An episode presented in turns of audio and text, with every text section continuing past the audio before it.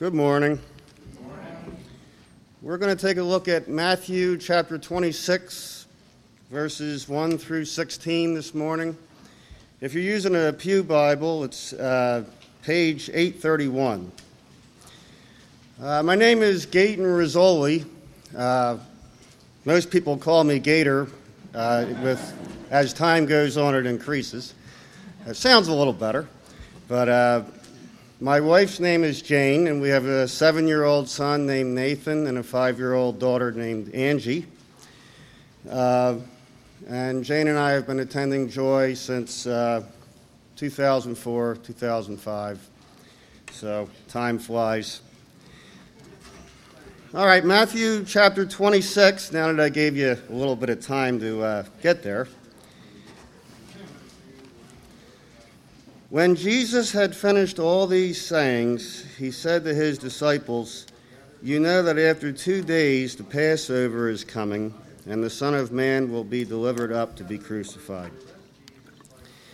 Then the chief priests and the elders of the people gathered in the, in the palace of the high priest, whose name was Caiaphas, and plotted together in order to arrest Jesus by stealth and kill him. But they said, Not during the feast lest there be an uproar among the people. Now, when Jesus was at Bethany in the house of Simon the leper, a woman came up to him with an alabaster flask of very expensive ointment, and she poured it on his head. And as he reclined at table, and when the disciples saw it, they were indignant, saying, Why this waste? For this could have been sold for a large sum and given to the poor. But Jesus, aware of this, said to them, Why do you trouble the woman? For she has done a beautiful thing to me. For you always have the poor with you, but you will not always have me. In pouring the ointment on my body, she has done it to prepare me for burial. Truly, I say to you, wherever this gospel is proclaimed in the whole world, what she has done will also be told in memory of her. Then one of the twelve, whose name was Judas Iscariot, went to the chief priests and said, What will you give me if I deliver him over to you? And they paid him thirty pieces of silver, and from that moment he sought an opportunity to betray him. Let's pray. Lord, we want to thank you for your word. Uh, it is no uh, blessing to take for granted. It is, a, it is a humongous blessing, Lord, that we have your word, uh, that you have revealed yourself to us in such a powerful way as this. Uh, it's also can be reminding to us, Lord, that not everybody has access to your word now and, and today or hardly at all. And we pray that access to your word, Lord, would increase um, and we pray, especially, Lord, for persecuted Christians that they uh, could have access to your word. We pray, Lord, that those who persecute would be drawn to repentance, would be drawn to new life in Christ. Uh, Lord, that many would see uh, and come to know that treasure uh, that is in Christ and, and to, uh, to come to you, Lord, and, and drink from the river of life. And we pray, Lord, that those who persecute would be drawn to repentance and new life in Christ. And we pray that you would give strength uh, to your people and give us a, a, a, hunger and a thirst, Lord, for righteousness, uh, for your word, for fellowship, and for good works in the name of the Lord Jesus Christ. Please draw us to yourself. Please, please help us, Lord, to come to you and to draw near to you each day. We thank you, Lord, that you have given us your Holy Spirit uh, in, in a powerful aid uh, 24 7. And as we, as we uh, venture through your word and we venture through life's decisions, and Lord, we've all had all different kinds of weeks. Uh, some, some here have had amazing weeks, some have had really difficult weeks. And Lord, you know every hair on our heads, and we thank you, Lord, that you know our, uh, you know our circumstances and you know our complications much better than we do, and, and you're never overwhelmed. And uh, we just praise you, Lord, that you're always with us and that you're Emmanuel. We pray, Lord, that you would empower uh, Brother Rob now as he comes to preach your word. Uh, just give him strength and clarity, uh, just a, a, clear mind and train of thought. And we just pray, Lord, that, that you would be glorified and that you would be honored through this sermon and through this message.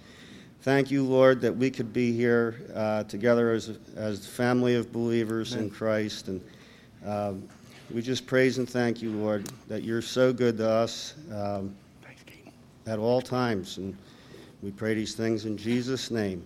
Amen.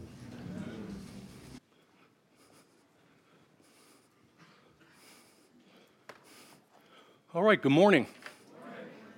Well, thank you, Gayton, or maybe I should say thank you, Gator, for reading that. Uh, speaking of the Gator, I was talking with him yesterday, um, and uh, we were just talking about the last few weeks. I've had a, a, a very busy last three weeks. I remember sitting back there three weeks ago and just thinking to myself, oh man, I got to preach in three weeks, and I got to get ready for this, and I have a lot on my plate, a lot uh, that, that we've been dealing with.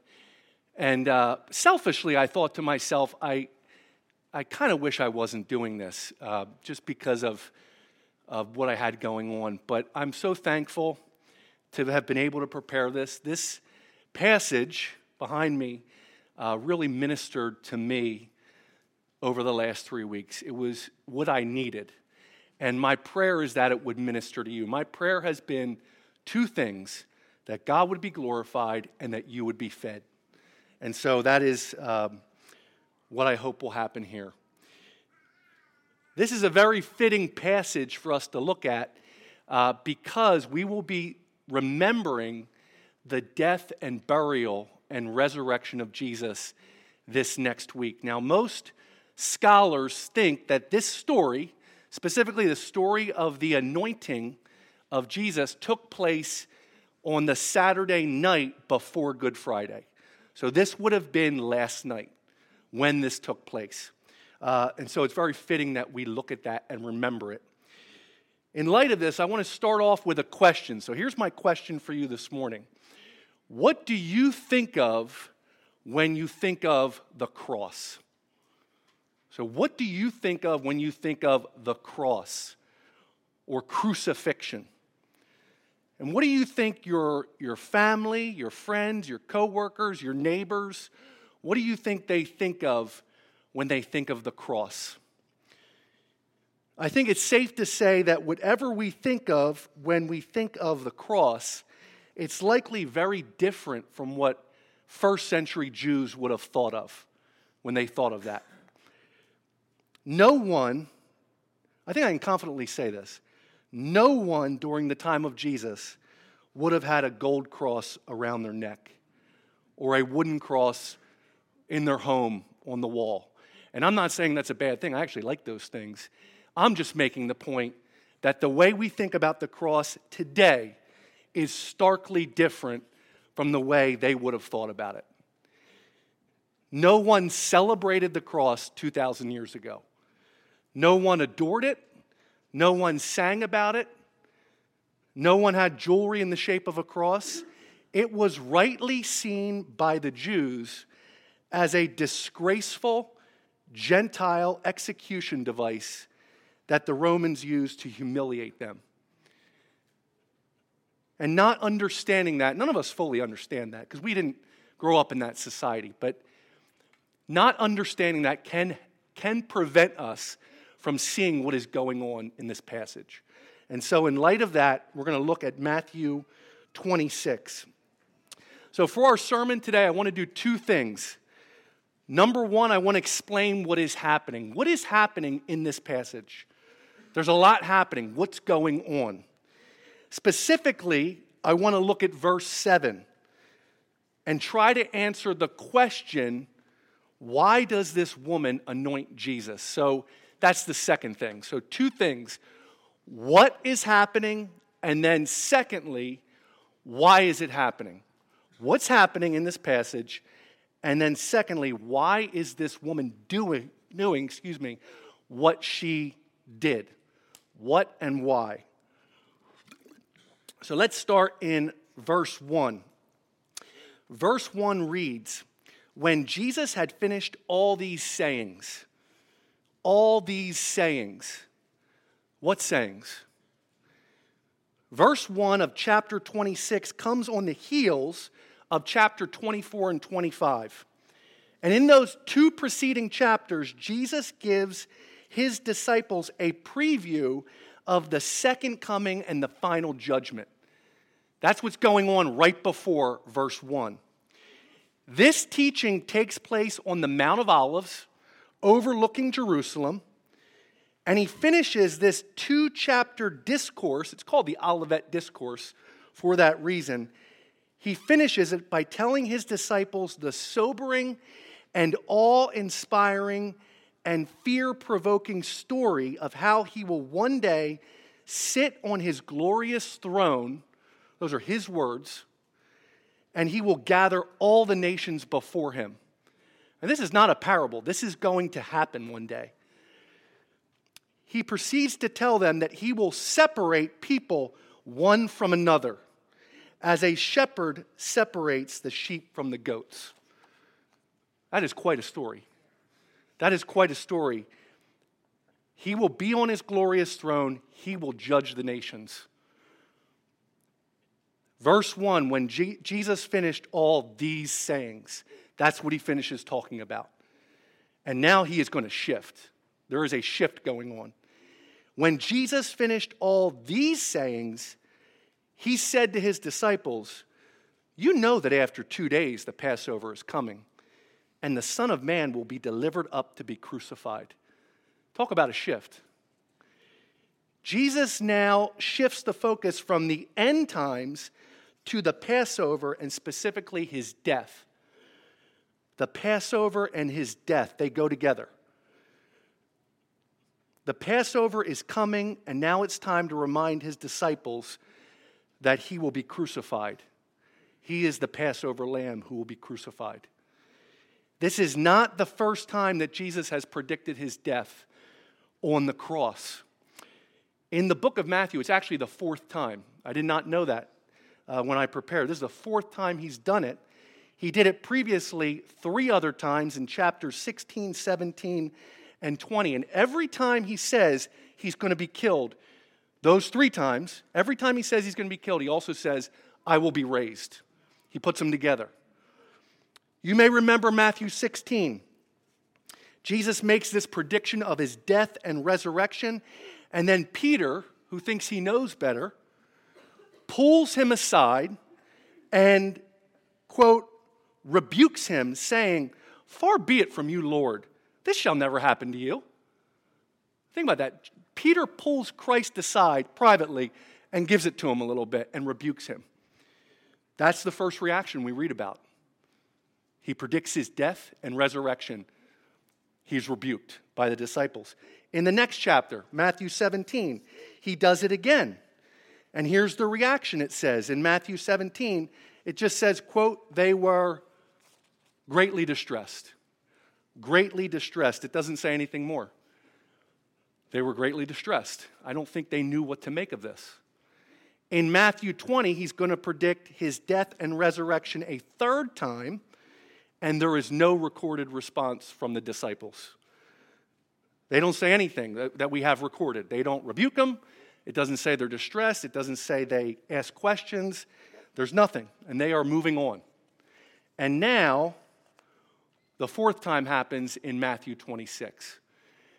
And I think it's safe to say, I mean, we don't know exactly what's going through their minds, but I think we can say that the disciples do not want to hear about this. They do not know what to make of this.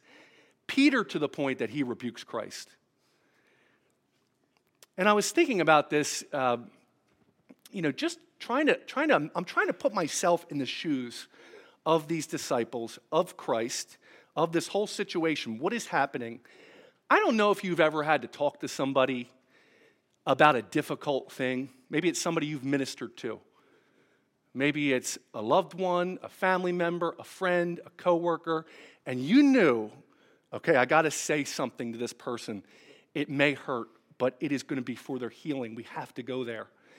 And you try to do it gently, you try to do it humbly, you try to be really compassionate, and you start to, to, to, to go there, and you get a, we are not going there.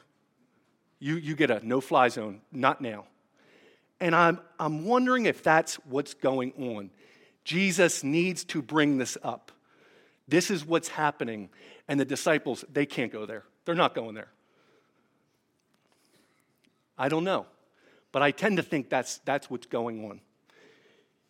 And so in chapter 26, verse 2, Jesus predicts his death the fourth time.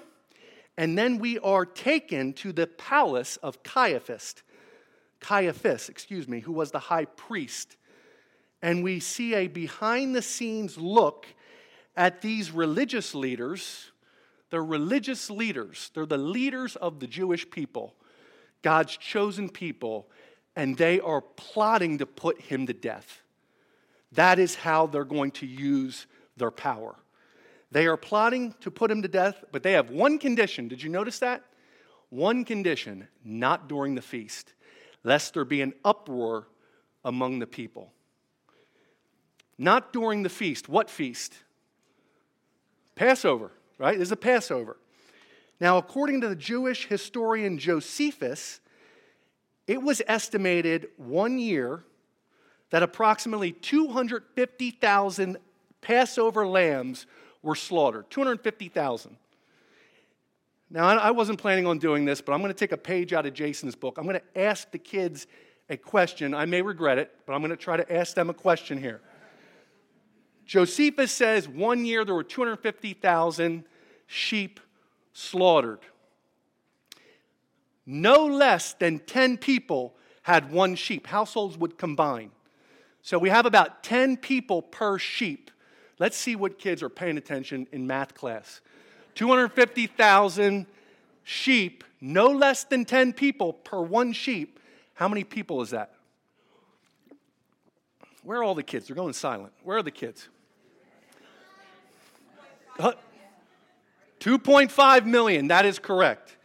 About 2.5 million people would have been, some of you have been to Jerusalem. About two and a half million people would have been in Jerusalem or around it. So this is a massive amount of people. And Caiaphas and the religious leaders are saying, we're getting rid of him, but not during the feast. Let's wait till after. We'll do it in dark, we'll do it in, in secret, and there won't be an uproar. This is not the first time that people have tried to kill Christ. He has been hunted since his birth. King Herod tried to kill him. They tried to kill him when he was an adult by throwing him off a cliff at Nazareth. They tried to kill him after he healed the invalid at the pool of Bethesda. They've tried to kill him many times. They're going to try again. Every time they try to kill him, their plans are thwarted. And now, the one time they want to delay killing him, their plans are going to be thwarted again. God is going to see to it that his son is killed and put to death, put on the cross on his timetable, not theirs. It's going to happen during the feast. God the Father is going to have the Passover lamb put to death during the feast. God is sovereignly in control of this whole thing. So God's Jesus Christ's hour is coming. They want to wait, it's going to happen. It's going to happen very soon. In verse 6, we're talking about what is happening. In verse 6, we move from the palace of this high priest, this fake high priest, that's who he is, to the lowly house of a leper, Simon the leper. Now, we don't know much about Simon the leper. Some people actually think Simon the leper is the father of Mary, Martha, and Lazarus. We don't know that. But we do know that he was once a leper. He's no longer a leper. If he was still a leper, he would not be having a dinner party at his house. Um, nobody would, would be there. We don't know this either, but we can only imagine he was very likely healed by Christ because Jesus had such a prolific healing ministry. So they are gathering in the house of this Simon the leper. People know him, Simon the leper. That, that's where they are. And in addition to this story in Matthew 26, uh, there are two other parallel accounts of this same story of the anointing. Okay, there's two other parallel accounts Mark 14 and John 12. So, what I'm going to do, you don't have to turn there, but I'm going to take Matthew 26 behind me, Mark 14, John 12, and try to paint a picture of what's going on here so we understand what is happening. We know, for instance, from John 12, from this parallel account in John 12, that Mary, Martha, and Lazarus are all present at the dinner party. They're all there. Specifically, John 12, 2 says that Lazarus was one of those reclining with Jesus at table. The same Lazarus who was raised from the dead in John 11. So here we see a foretaste of what we will all who are in Christ enjoy one day. We will be raised and we will be seated with Christ at a table. And Lazarus has that foretaste. We see that happening for him. So Mary, Martha, and Lazarus are there. In the midst of this scene, a woman comes up to Jesus, and we also know from John 12 who is this woman. We know that it's Mary, Mary, the sister of Martha and Lazarus. She's the one who comes up to him with an alabaster flask of very expensive ointment. So that ointment would have been a type of oil, it was nard. That's what they called it. The ointment is an oil. She comes up, it's in an alabaster flask. Alabaster would have been a very, very expensive marble. So it's not just the oil inside that is extremely expensive, but the marble itself was very expensive. It would have been kind of round at the bottom, narrow neck at the top. It would have been plugged or corked somehow, and she walks in with this. Mark 14, now I don't think it says it uh, in Mark, excuse me, Matthew 26, but in Mark 14, we read that Mary broke the flask and poured it over his head. So she doesn't just uncork it and pour it on him, she breaks it. I don't know how she breaks it, but she breaks it. She broke it and poured it. She broke it and poured it. I could not help but thinking as I prepared of that, that, that, that broken and poured. Christ's body in a few days is going to be broken. His blood will be shed, it will be poured. And just as people ridicule this, they're going to ridicule it, and they don't understand it, they are going to ridicule, ridicule Christ in a few days on the cross. They will not understand what he's doing. So we see a parallel there. So she broke it and poured it, and all the disciples said, Amen. That's not what happens. They do not, no one says amen that we have recorded. The passage tells us that Mary gets ridiculed. And not just by, just, it's, it's, it's really something when you think about this, not by the enemies of Jesus, she gets ridiculed by his disciples. You see, this ointment, verse 9, could have been sold for a large sum and given to the poor. To say that it could have been sold for a large sum is accurate, approximately 300 denarii, which would have been approximately a year's worth of wages. So it's a lot of money. The disciples call what she did a waste, and we see from the passage that they were indignant. Mark 14 specifically says that they scolded her. So they are they're not just rolling their eyes. They are they are verbally expressing their disappointment in what she just did. In John 12, this response of publicly objecting to Mary's anointing of Jesus is attributed to Judas specifically. So in, in Matthew 26, it's the disciples who are voicing their displeasure. In John 12, we, set, we read that it's Judas. It's not a contradiction. Probably what's happening is all the disciples are upset, and Judas is acting in some way as a ringleader or a spokesperson on behalf of them all to say what he thinks and to tell that it was a waste, to say it was a waste. In response to the disciples' response, Jesus rebukes them publicly. He then goes on to say that she did this act to prepare him for burial, a statement that we will come back to. And then he announces in verse 13, quote, wherever the gospel is proclaimed in the whole world, what she has done will also be told in memory of her. And that is a prophecy that is being fulfilled as I speak, as it's been fulfilled over and over and over again, many times since Jesus made this statement. Jesus was who he said he was, or else I would not be talking about this right now. He's seen to it that we will hear about it. He's done this over and over again. This story has gone, it got legs because he said it would. This wasteful display is apparently more than Judas can handle. And so in verses 14 to 16, he leaves and conspires with the religious leaders to, be- to betray Jesus, and he is paid 30 pieces of silver, the cost of a slave, which in our modern 2023 day is about $10,000. So he's going to get paid about 10 grand, and he is going to betray Christ. And it's interesting, we actually talked about this last week in our Sunday school class here.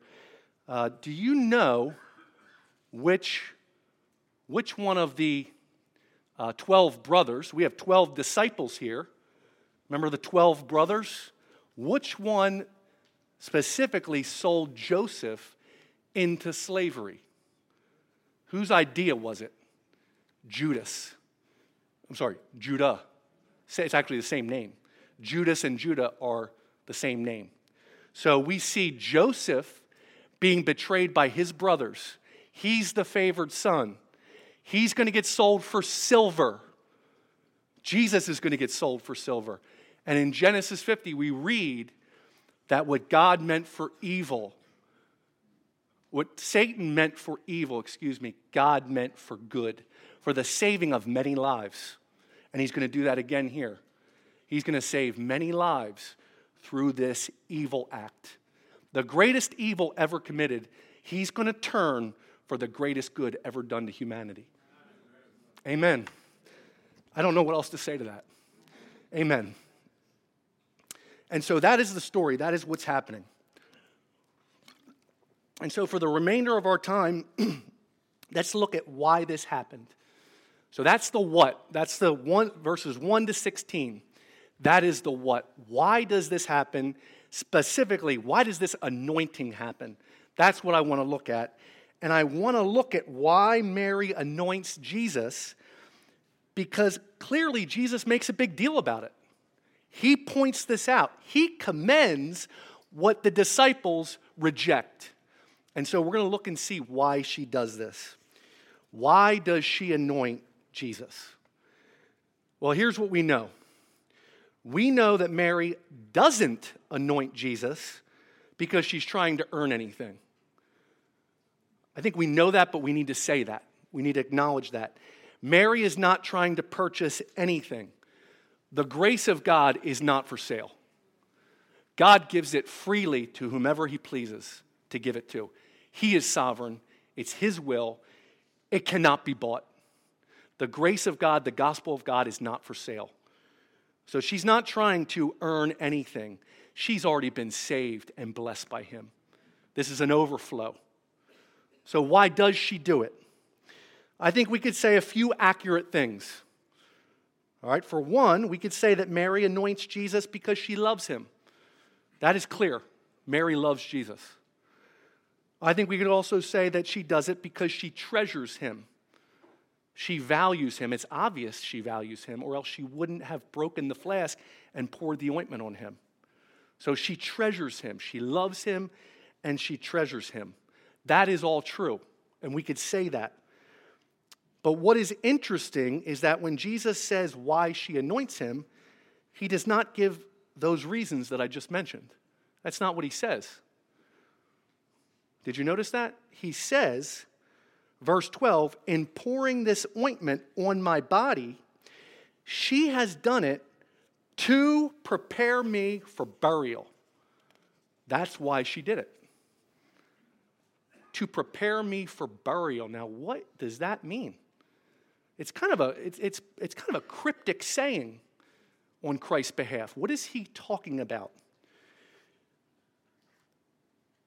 What did Mary actually know? I was thinking of that too as I was preparing. What did she know?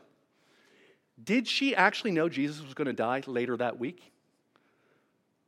Was she literally trying to prepare him for burial? Or is this just something that Jesus credits to her, even though she may not have really understood that that's what she was doing?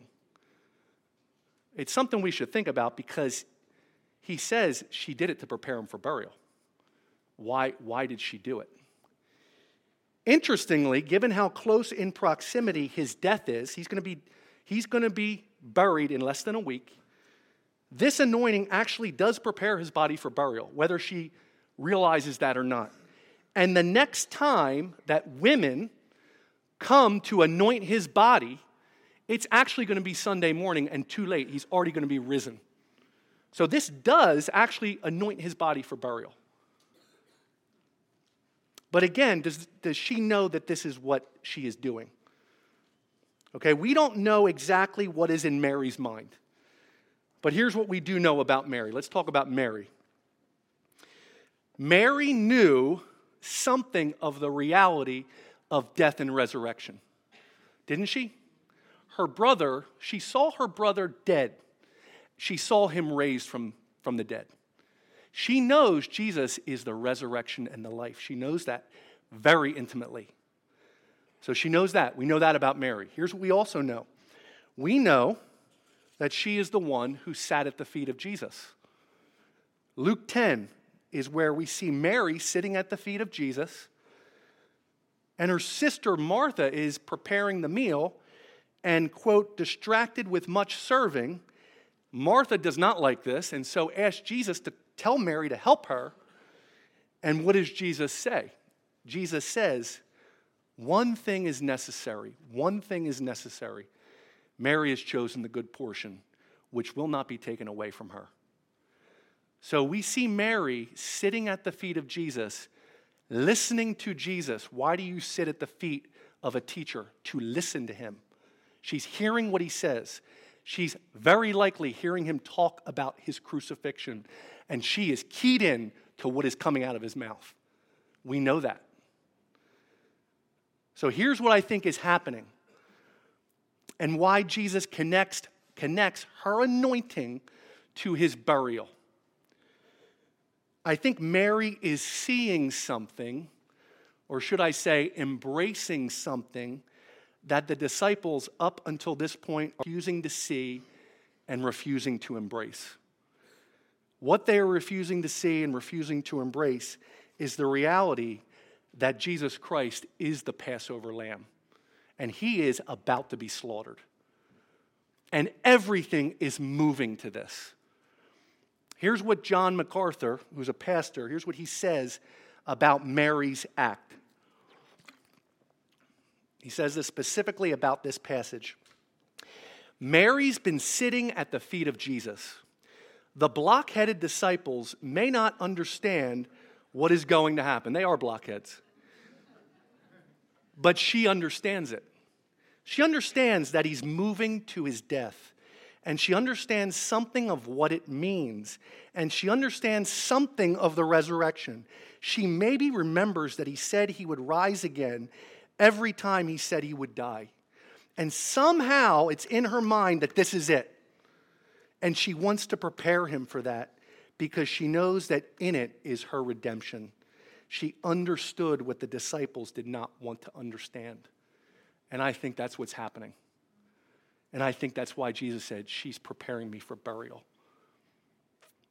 Jesus has spoken loudly about his death and resurrection. Do you hear it?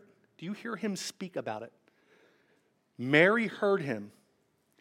The disciples did not hear him.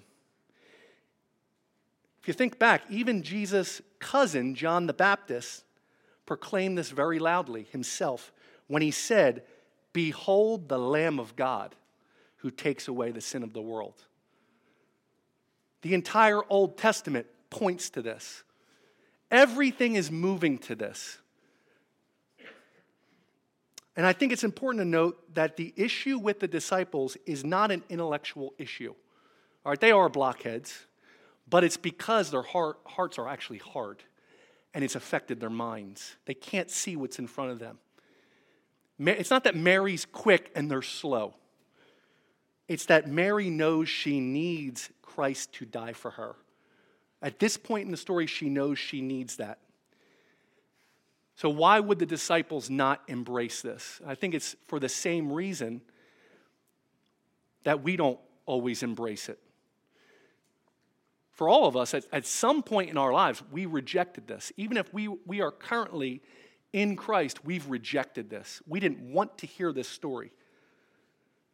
And it's because the cross of Jesus Christ is not just a declaration that God loves you. I want to make this really clear. The cross is a declaration of God's love for us. That's why we celebrate it. It's not just that declaration, though, it is also a declaration that that is what we deserve. It also says that because, after all, He died in our place.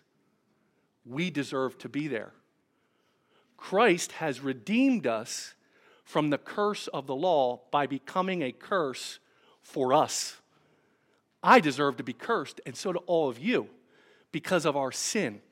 That is not a popular message, and apparently it wasn't popular 2,000 years ago either. Mary embraces Jesus Christ as her Savior, as her Passover lamb, because she is a theologian of the cross. I'm going to end here. I want to explain what I mean by that. She's a theologian of the cross. So, Martin Luther said that there are two types of people in the world there are theologians of the cross, and there are theologians of glory. And he said, everybody's a theologian, whether they realize it or not. There's just good theologians and bad theologians.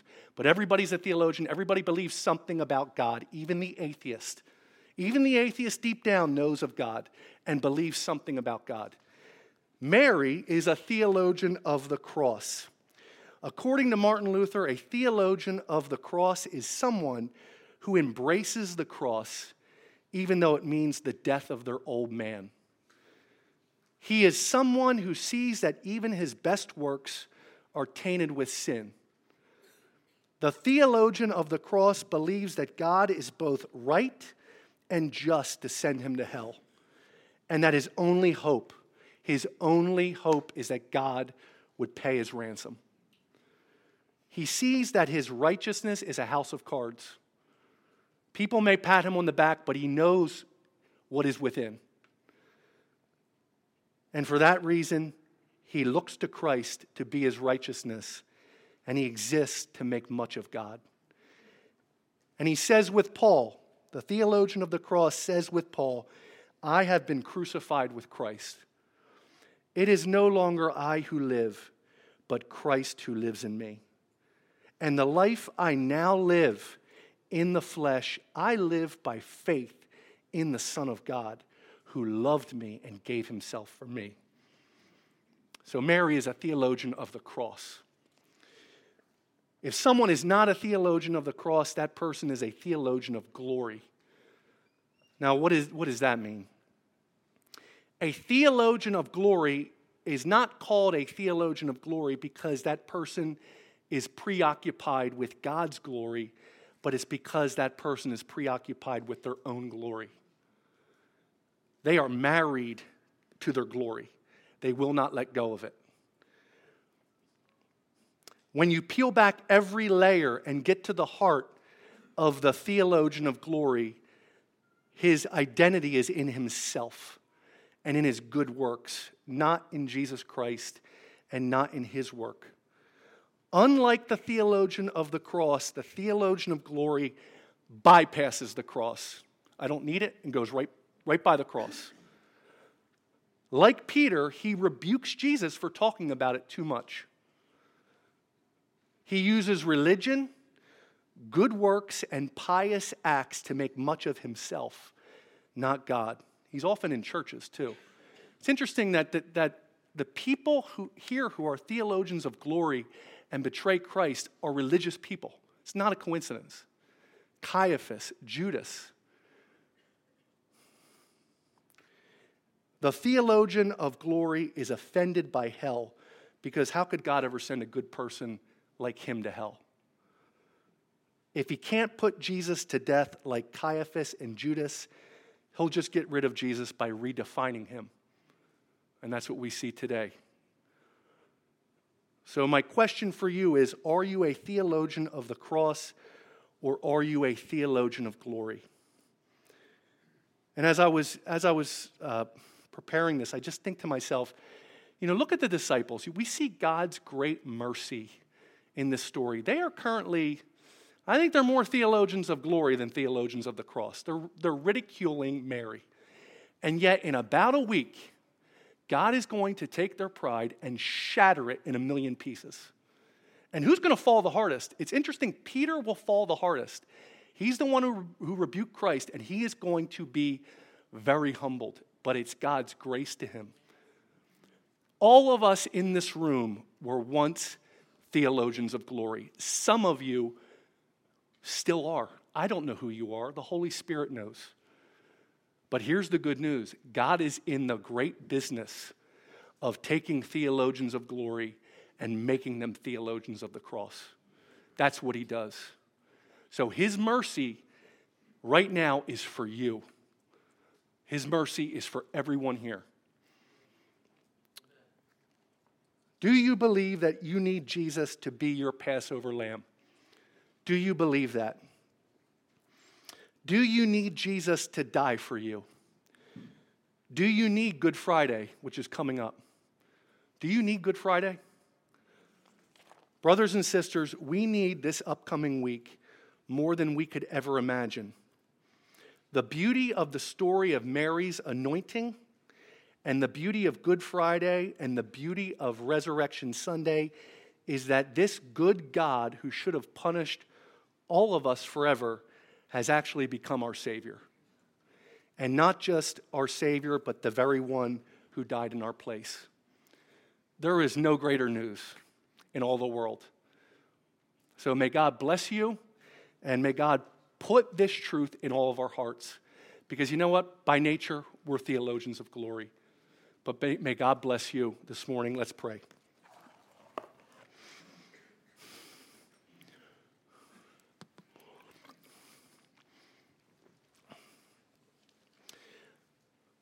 Lord Jesus, we thank you.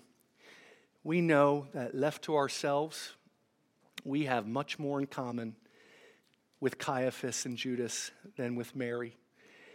But we thank you for how you've transformed us. We thank you, Lord, that you love your people, that you're a God of mercy. We thank you for this story. We thank you that you are more valuable than anyone or anything in all the world. That you, Father, did not spare your own Son, but gave him up for us all. We thank you, Lord, that right now we can have a tangible reminder of your grace, we can go to the, to the table and hold the bread and the cup. Lord, we're reminded that we did not work hard for that bread and that cup. There is nothing we did that produced it. It was given by you to us as a gift. You did all the work. And so, Lord, we thank you, we praise you. And we pray that you would transform us by your great and generous Holy Spirit. And we pray this in Jesus' name. Amen.